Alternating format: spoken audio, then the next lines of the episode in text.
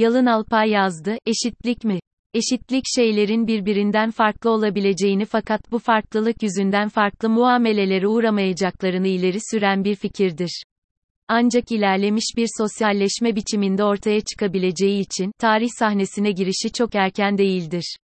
Eşitlik fikrinin hemen hemen tüm dünya tarafından kabul edilmesinin gerçekleşmesi için, İkinci Dünya Savaşı'nın bitimine kadar beklemek gerekti diğer insan ırkları ile kesinlikle eşit olmadığını savunan Almanlar ile, demokratik cephenin savaşında, tek parti yönetimleri galip çıksaydı, hiç şüphesiz eşitlik kavramı bugünkü popülerliğinde olmayacaktı. Antik Yunan'da ortaya atılan eşitlik kavramı, bu dönemde kendisini uygulama alanı bulamadı. Toplum temel olarak asiller ve halk olarak iki eşitsiz topluluktan oluşuyordu ve bu antik Yunan boyunca hiç değişmedi.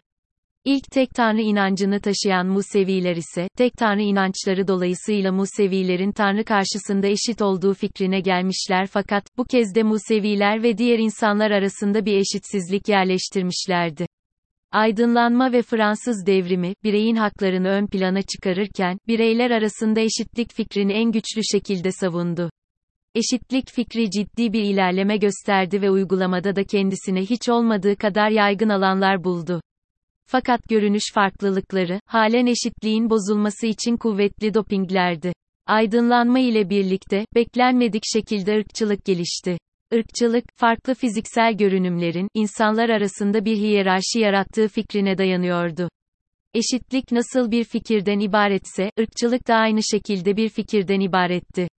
Irkçılığın tepe noktası da Naziler ve İkinci Dünya Savaşı oldu. Bugünkü uygar Avrupa fikrinin eşitlikçi temelleri, ancak Fransa ile Almanya'nın sonunda anlaşması ve yeniden bir dünya savaşının ortaya çıkmaması için birleşmeye karar vermeleriyle oluştu. Fakat bu kez de, AB ile AB'li olmayanlar arasında bir eşitsizlik doğdu. Kısacası eşitlik fikri ilk kez bugün bu kadar popüler oldu fakat, bu haliyle bile hala tam anlamıyla uygulamaya konulamadı. Dahası, bugün AB, daha önce yaşama izni verdiği eski sömürge ülkelerinden gelen farklı etnik uyruklu vatandaşlarına karşı ciddi bir tavır değişikliği içerisinde. Farklı etnisitelerden gelen vatandaşlar ve göçmenler, AB'nin istemediği ve ikinci sınıf olarak gördüğü bir topluluklar grubu biçiminde algılanıyor. Eşitlik fikri, fikrin sahibi olan kıta tarafından bile uygulamaya konulmuyor.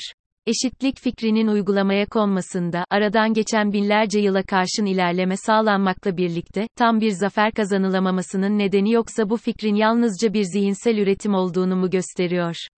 Eşitlik fikri yalnızca belli tarihsel şartlar altında ortaya çıkan ve o şartlar ortadan kalktığında anlamını yitiren bir ideolojik kavramdan mı ibaret?